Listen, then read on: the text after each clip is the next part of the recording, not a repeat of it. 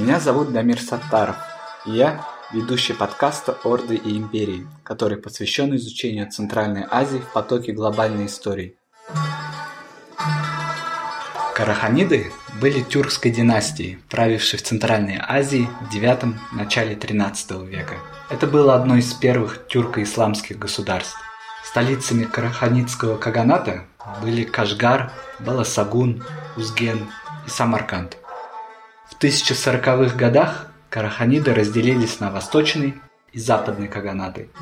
В конце XI века они подпали под сюзеренитет империи сельджуков, позднее под власть Каракитаев. Восточный каганат прекратил существование в 1211 году, а западный каганат был уничтожен Хорезм шахами в 1212 году. История Караханидского ханства реконструируется по отрывочным и часто противоречивым письменным источникам, а также исследованиям их чеканки. Об истории Караханидского государства с нами говорит научный сотрудник Высшей школы социальных наук Франции и Национального центра археологии Академии наук Узбекистана Дильноза Дутураева. Здравствуйте, Дильноза. Здравствуйте, Дамир. Начнем с самого начала – Каково происхождение династии Караханидов? Как зародилось это государство и в каком внешнем контексте? Среди основателей этого государства числятся разные тюркские племена, но самым главным называют карлуков. Кем были карлуки и как они подпали на территорию Центральной Азии из Алтая? Если начинать э, с самого начала, то нужно обязательно упомянуть массовую миграцию тюркских этнических групп, в том числе и карлуков, после падения сначала тюркского каганата в 744 году и далее уйгурского каганата в 840. Еще в период первой волны некоторые группы, в том числе и карлуки, которые входили в состав данных государств, мигрируют на территорию Семиречья и далее объединяются в конфедерацию, которая распространяется и на территорию Кашгарии. В 840 году, после падения уйгурского каганата, правитель данной конфедерации, претендуя на верховную власть, принимает титул Каган. С этого периода и начинают некоторые историки непосредственно историю династии Караханидов. Однако в современной исторической науке можно также часто встретить и другую хронологию. К примеру, некоторые исследователи предпочитают э, связывать основание династии с Атук Баграханом, который принял ислам, и впоследствии мы наблюдаем массовое принятие ислама среди тюркских групп в середине X века. Однако здесь, эм, по моему мнению, все-таки уместнее будет разделить историю династии на доисламский и исламский периоды. После принятия ислама караханиды начинают завоевательные походы на территории саманидов, Трансаксиане. Их владения распространяются от западных территорий современного Китая до северных регионов Ирана. Если говорить о происхождении правящей элиты, то здесь есть несколько гипотез. Некоторые исследователи предлагают связывать происхождение династии с карлуками, а некоторые с чигилами или ягма. Также есть и уйгурская гипотеза. Одна из последних версий была предложена Борисом Кочневым. На основе нумизматических материалов он предположил, что династия была связана с родом Игдыш или Эдгиш, племени Чигиль. Данную версию также поддержал китайский историк Лю Яншин. В частности, китайские исторические источники упоминают э, карханитскую делегацию во дворе цинского императора, которые утверждали, что они принадлежат племени Цзоко. Лю Яншин предположил, что это может быть китаизированное название племени Чигиль. Раханитский каганат был отчетливо тюркским государством. Расскажите немного о их тюркской идентичности. Во что верили древние тюрки и как сохранили свои верования на новой территории? Что такое клан Ашина и почему он важен? Карханиды связывали себя с родом Ашина. К этому роду принадлежала правящая династия тюркского каганата, как западного, так и восточного – Таким образом, они себя считали преемниками тюркского каганата, называя свое государство Аль-Хакания, а свою династию Аль-Афрасия, то есть дом Афрасиаба, легендарного правителя Турана, который в тюркском мире был известен еще как Альпер Тунге. По этой причине турецкий историк э, Умер Соняр Хункан предложил также называть данное государство тюркским каганатом. Мы знаем, что название Караханиды было введено в историческую науку только в XIX веке. То есть сами караханиды свое государство так не называли. Карахан, великий хан, э, являлся главным титулом правителя данной династии. Поэтому истории, историки так и называют данную династию. В китайских источниках, например, их государство называлось Хатанское царство, до этого Кашкарское царство, а карханитского правителя называли именем Хэйхан, что, скорее всего, является китайзированной версией титула Карахан. Эм, до исламский период у караханидов был культ тенгри или тенгрианство. Было ли тенгрианство признано в качестве официальной религии? Сложно сказать. Из-за нехватки письменных документов и источников по доисламскому периоду караханидов в целом. Именно вот именно данный период. Скорее всего, да. После исламизации государственной религией стал ислам. В какой-то мере некоторые основы тенгрианства должны были, скорее всего, существовать в обществе. Британский историк Эндрю Пикок, к примеру, считает, что в средние века не существовало ортодоксального ислама, и когда тюрки только принимали ислам, они не видели сильной разницы между исламом и своими верованиями. Кроме того, известно влияние тенгрианства на суфизм, например, или так называемый народный ислам. А вот если сравнивать караханидов э, с другими тюрко-исламскими династиями данного периода, в частности, с газневидами или сельджуками, мы можем заметить более сильную приверженность к тюркским традициям у караханидов. То есть газневиды и сельджуки находились под более сильным влиянием персидской культуры, чем караханиды. Приверженность к тюркским традициям можно увидеть, к примеру, в том, что государство считалось владением всего правящего рода. Соответственно, и было разделено между членами династиями на уделы. Эм, это еще называется институтом Икта что впоследствии привело к междоусобицам и распаду Караханидского государства на две части. Восточные Караханиды с главной столицей в Баласагуне и западные Караханиды с центром в Самарканде. Но в то же время тюркская идентичность помогла Караханидам успешно установить э, связи с уйгурами и другими тюркскими группами, которые в свое время мигрировали на территории Турфана и Гансу при падении уйгурского каганата что впоследствии привело и к установлению контактов с Китаем. То есть в этом плане караханидам было на руку сохранять э, свои связи с тюркским миром и тюркскими традициями. В 751 году произошла знаменитая битва при Таласе между арабскими и китайскими силами, а к середине X века караханиды обратились в ислам – Средневековый арабский историк Магдиси сообщал, что к этому времени в каждом караханитском городе присутствовала мечеть. Как гладко прошел этот процесс? Как наложился ислам на тюркскую идентичность? И насколько был развит буддизм в государстве? Это сложный вопрос. И вообще то, что касается религии и принятия э, ислама, исламизации Центральной Азии, тюркских народов – Здесь очень много противоречивых мнений.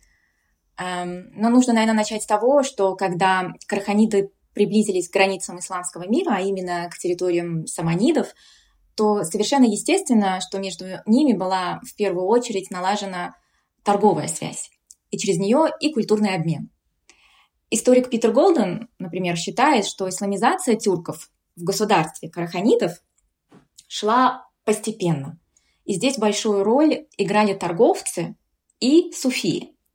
Однако Юрген Паул, историк Германии, и он утверждает, что деятельность э, суфиев в данный период не подтверждается письменными источниками. То есть э, мы не можем говорить о роли исламизации среди тюрков, э, именно о роли суфиев в исламизации тюрков в домонгольский период, потому что у нас нет основательных письменных подтверждений по этому вопросу. Еще нужно здесь упомянуть, что караханитские правители в мусульманских источниках описываются как очень примерные приверженцы ислама. Например, газневицкий историк Утби, описывая встречу между Махмудом Газневи газневидским султаном, и Юсуф Кадырханом, караханитским правителем, пишет, что Юсуф Кадырхан отказался от предложенного ему вина во время официального банкета, ссылаясь на религию. Здесь создается впечатление, что караханиды старались показать исламскому миру, насколько они правильные мусульмане, несмотря на то, что приняли ислам относительно недавно. Видимо, таким образом они доказывали, что, что являются неотъемлемой частью исламского мира. А вот по поводу буддизма считается, что с приходом караханидов началась активная и зачастую насильственная исламизация территорий, где был распространен буддизм. И в караханитских источниках упоминаются, как они э, боролись и разрушали буддийские идолы при завоевании данных территорий. Это, например, территории царств Хатан и Куча. Здесь стоит отметить, что в период любых войн бывают разрушения, и карханитские военные походы, естественно, не являются исключением. Но карханиды также, скорее всего, прекрасно понимали, что завоевать это одно, а вот удерживать власть – это совсем другое. Поэтому исламизация буддийских регионов должна была быть постепенной. Буддизм, скорее всего, продолжал существовать в этих регионах еще какое-то время. К примеру, дипломатическая миссия из царства Куча в Китай, которое на тот момент уже давно э, вошло в состав государства Караханидов, преподнесла в качестве дара китайскому императору нефритовую статую Будды. Это говорит о том, что символы буддизма не были уничтожены полностью. Кроме того, среди делегаций караханитских послов в Китай вплоть до начала XII века можно было увидеть и буддийских монахов. А в тот период они активно путешествовали между Китаем и Индией, и их путь пролегал через территорию караханидов. И буддийские монахи очень хорошо принимались в китайском дворе, и часто а, многие иностранные правители использовали их в качестве послов. То есть не только караханиды это делали. Мы знаем, что и уйгурские каганы отправляли в качестве послов буддистов, именно буддийских монахов. А, следовательно, мы видим, что буддизм в какой-то мере также использовался и во внешней политике караханидов на Востоке. Спасибо, Дильноза. С другой стороны, правители караханидов отождествляли свою династию с Китаем – как вы могли бы охарактеризовать китайско-тюркские отношения в период караханидов, которым вы уделяете особое внимание в вашей книге, посвященной истории Шелкового пути и контактов народов Центральной Азии с Китаем в период караханидов? Действительно, у караханидских правителей был титул Табгачхан, то есть э, хан Китая. Табгач – это было название Китая в тюркском мире еще с древних времен. А называли они себя так, потому что многие территории карханидов, такие как Хатан, в том числе и Кашкар, рассматривались как земли, некогда принадлежащие китайским императорам. Следовательно, завоевав данные территории, караханиды причисляли себя и к правителям китайских земель. Если уже говорить о китайско-тюркских отношениях в период караханидов, то их в это время можно охарактеризовать как взаимовыгодное партнерство, в первую очередь с экономической стороны, но также и геополитической. Караханиды, имея доступ к китайскому рынку, очень сильно укрепили свою экономику. Мы знаем, что караханидский период э, был расцветом эм, науки, культуры, архитектуры и городской жизни в целом. Эм, понятно, что без цветущей экономики все это было бы невозможно, и китайский рынок, естественно, играл здесь большую роль. Караханиды также занимали важное место в качестве посредников между Китаем и остальным тюрко-исламским миром, то есть между Китаем и со своими соседями. А, это газневидами в Северной Индии или сельджуками, которые правили в Иране и Анатолии. Они доставляли ценные китайские товары в соседние регионы, и перенаправляли товары своих соседей в Поднебесную, а также способствовали развитию дипломатических контактов. Например, они сопровождали миссии других держав Китай. Стоит отметить, эм, что караханиды смогли установить тесные торгово-дипломатические контакты с династией Ляо. Основателями этой династии являлись кидане. В дальнейшем они эмигрируют в Центральную Азию и уже здесь основывают новое государство – которые известны нам в качестве государства Каракитаев. Для правителей Ляо, для правителей династии Ляо, караханиды были единственным торговым партнером в исламском мире. Поэтому они также были заинтересованы в поддержании и развитии двусторонних отношений. Между правителями двух династий практиковались и брачные союзы. Можно сказать, что кидане, в будущем мигрировавшие на Запад, то есть Центральную Азию, шли к родственникам. Они не были чужаками на территории караханидов. Именно поэтому они решили пойти именно на запад, а не на восток или в другом направлении. Как мы видим, изучая историю отношений между караханидами и династией Ляо, мы также можем ответить на многие вопросы уже касательно периода Каракитаев. Так как источников по династии Каракитаев у нас тоже не очень много, и письменных документов, следовательно, важно изучить историю отношений киданий и караханидов до того, как кидане пришли на территорию Центральной Азии и основали новую династию Каракитаев. Кроме династии Ляо, караханиды также активно контактировали и с династией Сун. Мы должны понимать, что Китай в это время не был такой э, объединен, таким объединенным государством. На севере Китая, включая территории Манчжурии, Монголии, правили э, кидани, и существовала империя Ляо, а уже более в южных территориях была династия Сун, которая также делится на северную Сун, и позже появляется еще и южная Сун, когда кидане были а, уничтожены другой кочевнической группой джурдженями, и они завоевали северные территории Сун. А, императоры династии были вынуждены мигрировать южнее, покинуть свою столицу в современном городе Кайфэн и основать уже новую столицу э, в Ханчжоу. Так вот, караханиды активно контактировали именно с династией Северный Сун. В этих отношениях они были важны китайской стороне не только как торговый партнер, но и в качестве геополитического союзника. Империя Сун была очень богатым и экономически сильным государством – много технологических открытий было сделано именно в этот период. Но в то же время государство оно было очень слабым с военной точки зрения. Поэтому для защиты своих северо-западных границ, в первую очередь от тангутов, с которыми у них были территориальные конфликты, им была необходима помощь. Она заключалась, например, в поставке лошадей, так как местные животные ну, абсолютно не подходили для ведения военных действий. Мы знаем, что Китай всегда была нехватка хороших военных лошадей, и, следовательно, очень много войн было в истории между Китаем и их западно-северными соседями. Также караханитские отряды охраняли пограничные территории, то есть они не только поставляли лошадей, но и сами предоставляли и военную помощь. Они были очень успешные а мы знаем по китайским источникам, именно ведение войн против тангутов.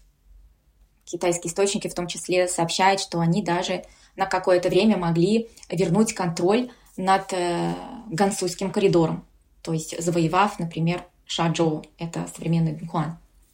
Мы знаем, что Гансуйский коридор это был э, важной дорогой, соединявшей Китай с Центральной Азией.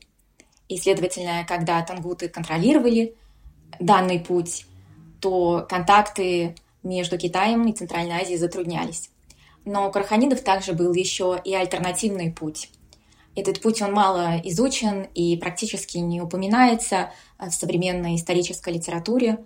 Он известен как Цинхайский путь, так как пролегал через Тибет, через Цинхай. И этот путь, он был не столь удобным, как Гансузский коридор. В, в каком-то плане он также использовался и в период династии Тан, но из-за того, что дорога была неудобной и очень опасной, все-таки предпочтительно а, делегации, иностранные делегации, торговцы использовали Гансуйский коридор. А вот в период караханитов мы видим, что этот путь очень активно использовался, потому что некоторые делегации а, именно из караханитских территорий прибывают очень, очень часто, иногда даже несколько раз в год – Следовательно, мы можем сделать заключение, что, скорее всего, караханиды, а, возможно, также вкладывались и в реконструкцию данного пути, что сделало его более удобным и подходящим для иностранных торговцев и послов. Если уже говорить о караханитской торговле в Китае и в чем же был успех этой деятельности, то нужно сказать, что караханитская торговля в Китае, она основывалась на широком ассортименте товаров. Караханиды не специализировались на каком-то одном виде, привозили все, что ценилось на рынке, в том числе товары и из дальних земель. Их списки можно найти в китайских источниках. Это меха, шкуры, животные, особенно лошади и верблюды. Также в Китае ценился текстиль, произведенный в городах Центральной Азии. В больших объемах привозились различные драгоценные и полудрагоценные камни. Особенно здесь следует отметить нефрит из Хатана и лазурит из Бадахшана который Бадахшан, он входил в состав государства газневидов, но у краханидов был доступ к ним через торговые отношения с газневидами. А еще нужно упомянуть минералы, в основном на шатыре ртуть, которые добывались в горных районах, э, контролируемых краханидами. Археологические данные также указывают, что Карханиды доставляли изделия из стекла и металла. Эти предметы в основном найдены на территории династии Ляо. То есть у нас нет письменных источников, которые могут это подтвердить. Но есть археологические данные, которые могут, как мы видим, а, еще прибавить некоторые товары к списку товаров, которые привозили карханиты из Китая. А среди других товаров еще нужно упомянуть жемчуг и кораллы, к которым у карханидов мог быть доступ через их контакты с газневидами и сельджуками – в это время именно сельджуки контролировали Персидский залив, славившийся своим жемчугом. Еще нужно обязательно упомянуть янтарь. Основным его источником как в те времена, так и сейчас является Балтийский регион Европы и Бирма, Юго-Восточной Азии.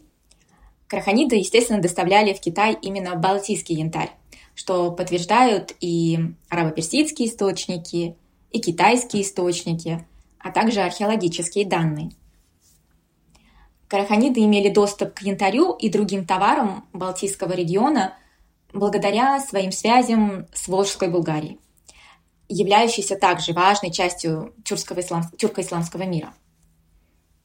Торговцы этой державы были очень активны, мы знаем, в том числе и в Хорезме. Еще активно велась э, торговля различными специями и благовониями. Центральную роль э, среди них занимал ладан. Его источником как сегодня, так и в те времена является южная часть эм, Аравийского полуострова и Сомали. Кроме того, именно в тот период ладан еще производился и в Индии. Но, как утверждает Беруни, который служил при дворе газневидов, индийский ладан уступал по своему качеству южноаравийскому. Поэтому, скорее всего, караханиды все-таки привозили южноаравийский ладан в Китай.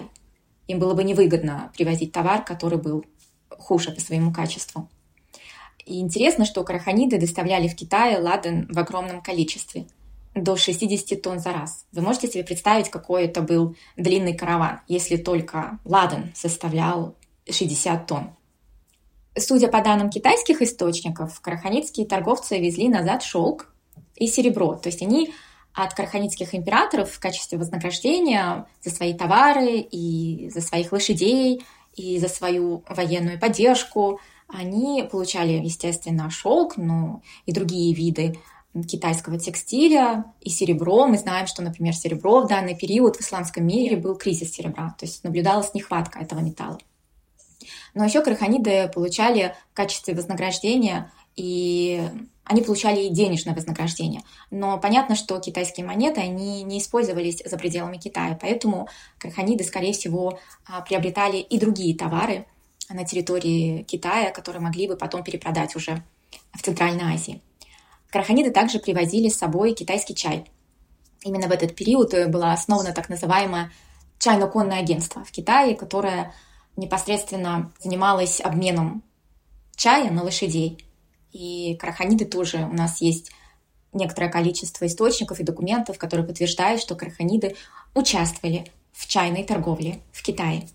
А в целом можно сказать, что для караханидов, если все суммировать все сказанное, что для караханидов торговля с Китаем вдоль шелкового пути играла ключевую роль в развитии их экономики и дипломатии, придавала им особый престиж на международной арене. Государство караханидов отличалось культурным развитием. Историк Махмуд Аль-Кашгари некоторое время жил в Кашгаре при Караханидском дворе. Он написал первый всеобъемлющий словарь тюркских языков на арабском языке для багдадских халифов в 1072-1076 годах. Другим известным караханидским писателем был Юсуф Баласагуни, написавший Кудатку Белик «Мудрость счастья», единственное известное литературное произведение, написанное на тюркском языке в период караханидов.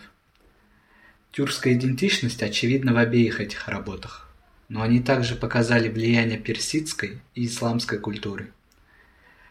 Откуда персидское влияние у караханидов? И как вы можете объяснить их культурные достижения? Толерантностью правителей или межкультурным обменом? Спасибо большое за вопрос, очень интересный. Действительно, персидская культура была доминирующей среди многих правящих и элитных классов Центральной Азии на протяжении долгих веков, в том числе и среди групп, которые не были этнически персидскими. В качестве примера обществ, которые претерпели персификацию – можно назвать династии Газневидов и Сельджуков, как я уже упоминала, а позже еще и Тимуридов, и Бабуридов, а также Османскую династию. Конечно же, караханиды также были подвержены влиянию персидской культуры. Однако, как я уже и упоминала, не в столь отчетливой форме, как это было у соседних тюрко-исламских династий. А вот что касается культурных, в том числе и научных достижений караханидов, которые вы перечислили. Здесь, конечно же, нужно указать э, на роль процветающей экономики в государстве. Без финансовых вложений и системной государственной поддержки не может идти речи о развитии культурных и научных сфер. Это актуально и сегодня. А развитие экономики невозможно без международных торговых связей. Краханиды, в свою очередь, имеют доступ к торговле как в исламском, так и в китайском мире играли особенную роль в международной торговле вдоль шелкового пути. И таким образом смогли не только завоевать определенный статус в международной арене, но и стать экономически сильной державой. Что и отразилось в развитии и науки, и литературы, и архитектуры, ремесел и многих других отраслей. И, конечно же, для того, чтобы вести столь обширную торговую деятельность, без толерантности обойтись было бы сложно. И, как я уже сказала, караханиды могли эм, из-за своей такой гибкости, то есть они, будучи мусульманами и демонстрируя, насколько они истинные мусульмане, хотели укрепиться и поднять свой статус и имидж в исламском мире, и это им прекрасно удавалось. Но в то же время они э, продолжали э, быть верными своим тюркским традициям. И именно эта черта сделала их ближе к разным группам, а, в том числе уйгурам, и киданям, и помогло им вести диалог и на Востоке. Очень интересно, что редко караханиды, особенно восточные караханиды, в китайских источниках упоминаются а, в качестве даши. Даши – это был такой китайский собирательный термин, а, которым в сунский период э, использовали по отношению ко всем исламским территориям и мусульманам. Западные караханиды упоминаются в качестве даши, а вот восточные караханиды, они эм, в основном были известны в качестве хатанского царства. И здесь не нужно удивляться, почему именно хатанского царства. Это не означает, что только, скажем, а, правители хатана отправляли посольства или делегации на территорию краханитов. Дело в том, что в краханитских источниках было принято просто использовать название одного какого-то крупного города по отношению ко всей территории определенной династии и также в качестве названия самой династии. Например, мы знаем, что в Минский период э, Тимуридская империя называлась Самархан, то есть Самарканд. Это было название династии государства. А когда Герат стал главной столицей э, тимуридского государства, то данная территория была известна под названием именно города Герат. Поэтому, когда я говорю хатан, это не означает, что здесь имеется в виду только одна территория. Это название было использовано по отношению ко всей территории восточных карханидов. Какие источники по истории государства караханидов есть сегодня? Насколько хорошо они сохранились? Да, это очень важный вопрос. Ну и, конечно же, в первую очередь следует упомянуть труды мусульманских авторов, которые работали как на территории караханидов, так и соседних государств.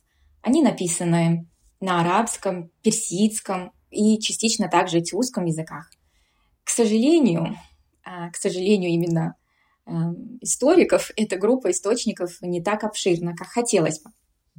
Например, если говорить о карханитских источниках, то есть в основном всего две работы, которые могут быть полезны. Особенно если мы изучаем а, историю краханидов и историю контактов краханидов между Китаем. Это упомянутые вами, конечно же, Диван Лурат и Турк Махмуда Кашгари и Кудатхубалик Юсуф Хасхаджипа.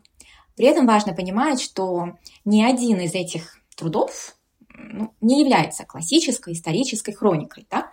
А, первый Диван Лурат и Турк – это, по сути, словарь тюркского языка. Конечно, там имеется а, очень важная информация, в том числе историческая, этнографическая, но по сути это все-таки не историческая хроника. А вот второй труд «Куда Трубелик» — это сборник советов для правителей. Это такой литературный жанр, который собрал в себя, в себя советы о том, как должен вести себя будущий правитель.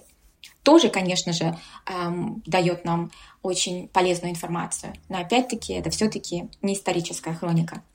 Естественно, такие работы, то есть исторические хроники и труды создавались при дворе Карханидов в тот период.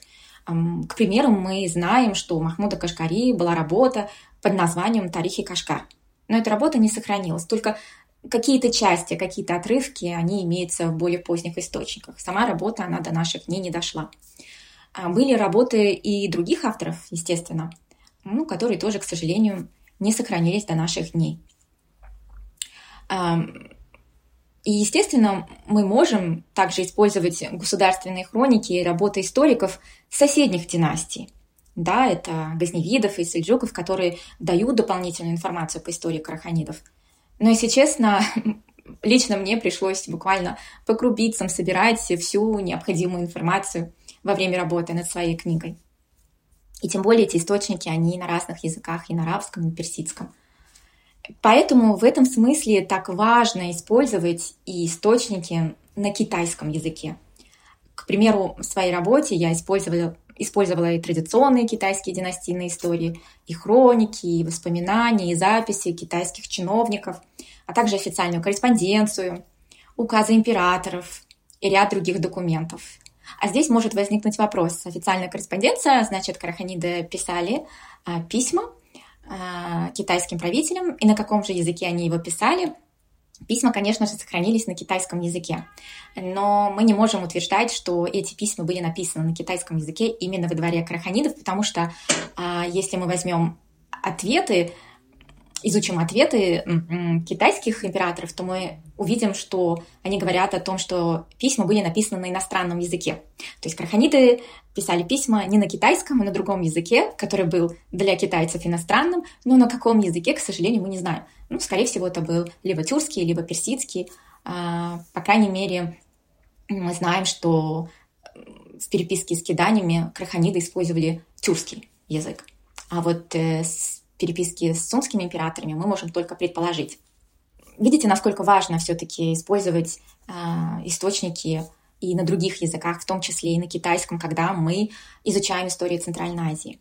И вот здесь следует указать, что, к сожалению, традиционное академическое образование в области исторических наук и востоковедения в основном готовит специалистов со знаниями арабского, персидского и тюркского языков, если это касается истории исламского мира – в том числе и Исламской Центральной Азии. Согласитесь, когда мы изучаем Древнюю Центральную Азию, то, естественно, мы очень часто обращаемся к китайским источникам, потому что зачастую э, китайские источники являются единственным материалом, который может нам сообщить об истории Древней Центральной Азии. Но вот почему-то, когда мы изучаем исламский период Центральной Азии, мы абсолютно забываем о наличии э, и китайских источников. А вот если мы говорим о будущих специалистах по истории Китая, в наших востоковедческих школах тоже в основном а, изучают э, они изучают китайский, и в качестве дополнительного языка может быть японский или корейский. Следовательно, они совершенно не знают языков западных соседей э, Китая. И в заключение я бы хотела добавить, что на примере караханидов, возможно, уже пришло время пересмотреть систему подготовки будущих историков Центральной Азии.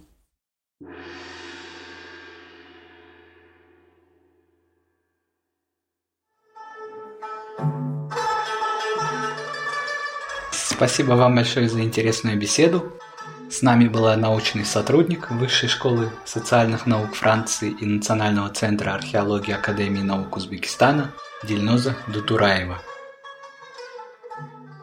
Слушайте все эпизоды нашего подкаста на подкастинговых платформах Google Подкасты, Spotify, Amazon, Яндекс.Музыка и другие. На сайте Кан мы также размещаем текстовой транскрипт каждого эпизода – полезные ссылки на отчеты, доклады, книги и биографии наших спикеров. Спасибо за внимание.